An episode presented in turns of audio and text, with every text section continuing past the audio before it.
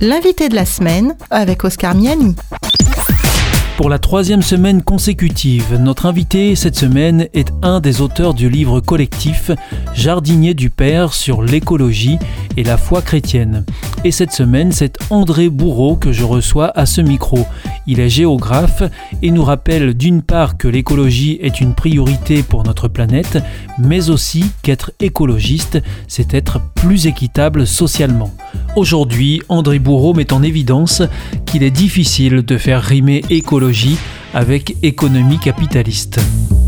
Oui, alors ça ne peut pas marcher parce que, prenons un, un, un exemple simple qui est celui des ressources halieutiques qui sont détériorées par la surpêche, par la pollution bien sûr des mers, et cetera. Si on laisse tout ça aux, aux mains simplement des capitalistes qui eux ont un point de vue très, très clair, c'est-à-dire s'enrichir, contre vents et marées, s'enrichir toujours plus et, et le plus vite possible, peut être typiquement catastrophique parce que il n'y aura pas de respect de la nature une fois que tout ce qu'elle aura pu produire, elle aura fini de le produire. Donc le capitaliste, entre guillemets, je caricature évidemment, mais se tournera vers un autre, une autre source de profit et ainsi de suite. Euh, les gaz de schiste sont un autre exemple, bien évidemment, et, et on peut multiplier euh, vraiment euh, à l'infini euh, ces exemples-là. Par définition, le système libéral cherche ce qui est rentable, et quand la nature est rentable pendant un certain temps, même si ce temps est court, eh bien il y va. Nos ressources sont finies, parce que notre... Fini, c'est-à-dire dans le sens d'une finitude, euh, notre planète n'est pas infinie et on sait en France par exemple, euh, en Suisse, en Allemagne et ainsi de suite, que euh, si euh, nous voulions que l'ensemble de la planète vive sur le même train de vie que nous, eh bien il faudrait trois planètes pour ça, or nous n'en avons qu'une. Donc par un, par un calcul arithmétique assez simple, il faut forcément euh, arriver vers quelque chose qui va freiner notre appétit euh, de confort et, et euh, de surconfort, je dirais. La marchandisation de, de la planète... Euh...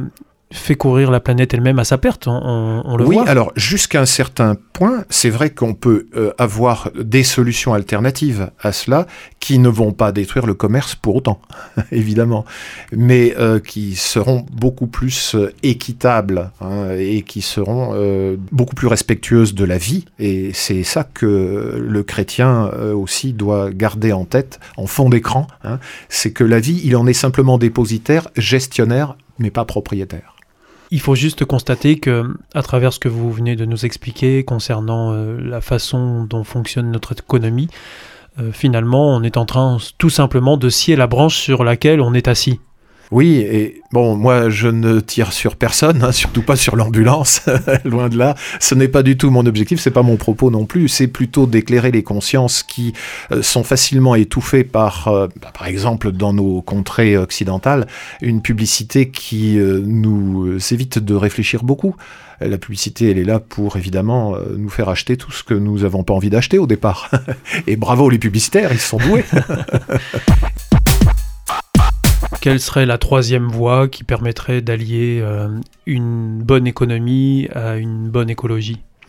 Alors, euh, la troisième voie, bah, ça serait... Bon, elle existe déjà, euh, mais elle est relativement embryonnaire et euh, minoritaire, mais c'est une économie alternative, c'est-à-dire une économie, euh, par exemple, euh, avec des sociétés qui sont euh, des mutuelles, euh, des coopératives, des choses comme ça, où...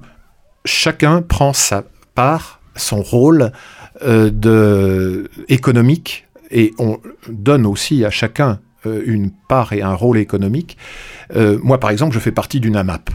Je ne suis pas du tout un exemple. Hein. Les A M A P existent certainement euh, depuis aussi longtemps que, que je suis sur la Terre moi-même, mais euh, une A M A P, c'est une association pour le maintien de l'agriculture paysanne, c'est-à-dire locale, euh, peu énergivore, et euh, surtout euh, qui euh, respecte euh, l'environnement au point qu'il n'y a aucun produit phytosanitaire, chimique, qui rentre dans la culture des plantes. Par contre, euh, je discute souvent avec euh, ceux qui sont euh, les auteurs de ce projet, de l'A M A P où je suis, eh bien, ils achètent partout en France et, et ailleurs euh, des petites boîtes remplies de petites bêtes qui vont elles-mêmes faire le travail des produits phytosanitaires que euh, les grands trusts chimiques euh, proposent. Et euh, ça marche très très bien et nous sommes très contents. Et en plus, nous participons aux récoltes et en plus, nous participons aussi au désherbage et ainsi de suite. On a un vrai rôle très limité, très local, mais une goutte d'eau dans l'océan, avec beaucoup de gouttes d'eau, ça fait un océan. C'était l'invité de la semaine avec André Bourreau, co-auteur de l'ouvrage collectif Jardinier du Père, paru aux éditions Vie et Santé. L'invité de la semaine, c'est une émission signée HopeRadio.